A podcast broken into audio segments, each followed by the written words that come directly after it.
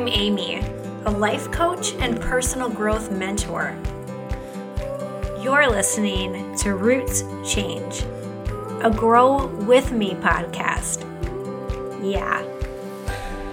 I'm sharing my journey in hopes it helps you and yours.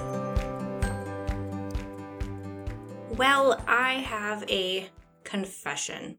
I am a big stinking liar. I have been saying for years and years and years to the people I was in relationship with that I did not like or want flowers. Y'all, that was not true. Not in the least. Today, as I am recording, it's Sweetest Day, and I'm sitting here in my office recording a podcast, and I brought my flowers with me. The mister has surprised me once again with a beautiful bouquet of flowers and little things that he knew I would love to celebrate Sweetest Day, to celebrate the love that he has for me, and honestly, I think just to surprise me and make me smile, because he loves to do it. The truth is, up until I started to pursue him, I had been telling all the men in my life that I didn't like flowers. I didn't just tell them that straight out the gate. I would wait. And when I would hope for them and they didn't come, I learned how to protect myself by saying I didn't want them. The truth is, even though I was telling people that I didn't want flowers, that it hurt me to watch them die, that I'm just not that girl, like you're in luck, you don't need to buy me flowers, it still hurt when they didn't come. Because my inner being loves flowers. We are one and the same. Ugh. Do you communicate the things that you really do want? Or do you sweep them under a rug because they don't come? Are you protecting yourself from disappointment? And if you are, can you tell me how that's working out for you? Probably not so well. You're probably getting resentful, feeling bitter, and God only knows what it's doing to the old self-worth. Listen, I should have like... If there was like a deputy of self-sabotage, I would be her. Like, I don't know how high the rankings go. Maybe the captain of the self-sabotage police. That would be lieutenant. I don't know. Which one's higher? Whatever that is, that is that's me. So I know all the games. I know what we tell other people to protect ourselves. But I also know it doesn't stop the thoughts. So that means it doesn't stop the feelings. They still come. My advice to anybody when it comes to relationships is to first work on the one you have with yourself. When I actually decided I was going to pursue the mister, I was pursuing my own personal growth. And I hadn't been for very long.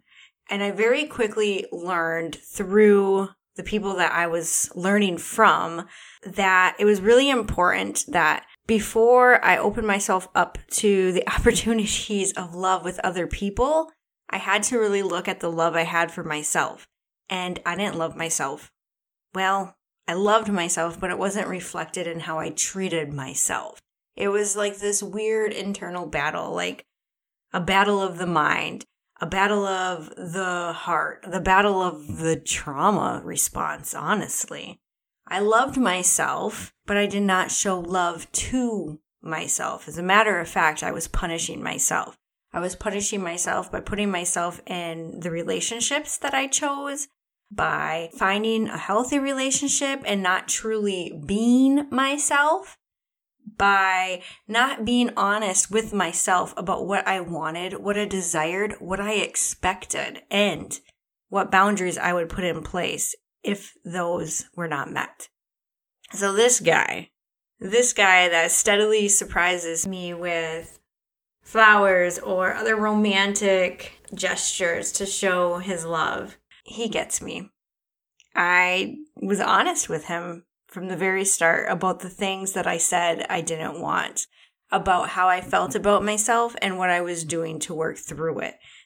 Like he, it was a, like a long distance relationship. And that for me helped me heal myself and the relationship with myself and still hold space for him. Although, let me be honest, like if my friend Christina's listening, she knows it was a shit show a lot of the time. And I probably should have waited to really truly pursue him until I had healed from my trauma, which I still am not fully healed, but I'm to a point where I treat myself well and can open myself up to other people. Y'all, if you've ever been in abusive relationships or experienced significant trauma, whether child, adult, whenever, I don't know, I'm pretty sure it could be anything. Relationships can be hard. But if the relationships are hard, my guess is it's the relationship with yourself that is really suffering. And so I'm going to tell you this over and over and over and over because I need to tell myself this over and over and over and over. Self-love is the best love. And so today, if you find yourself listening to this podcast and you're like, well, damn, I love flowers too, and I don't ever get them. And so I pretend that I don't like them, or take that and apply it wherever it is or makes sense in your life. If you find yourself not fully expressing and communicating what you really do want, what you expect, what you hope for, and you aren't giving it to yourself, you are neglecting yourself. And I would suggest you do the following. You give yourself ten minutes today. You find a cozy spot. You grab something that you love to drink. You get a pen. You get a beautiful notebook. And you go to work. Just make a list of every way you are neglecting yourself. What aren't you giving to yourself that you truly want? You can do it two different ways. You can do it like that. Or maybe a healthier way, a more positive way, probably a better way is to just write down how you want to be loved. How do you receive love? How do you want to be treated? When you're done, take a look at what you have written and start to notice all the things that you've written out that you can do yourself. If you want to be treated in a certain way, and I hope you do because you deserve to be. Whatever you write on that paper, babe, you deserve. But if you're not giving it to yourself, you're not reflecting your wants. You're not showing people how you know you deserve to be treated. And apparently that matters, because when I did, I saw different results in my life. And so it has to be true. Being honest about what you really want, setting boundaries, communicating your expectations, not settling for less than you deserve, anything less than how you would treat yourself just will not do, period. So if you're not treating yourself how you wish you were treated, this is the sign you've been waiting for. You've got work to do, and this is where you could start. This is a step. Maybe it's not the only step. It's definitely not the only step. Trust me, I'm still taking steps, and I'm still tripping and stumbling and falling, and I'm getting back up.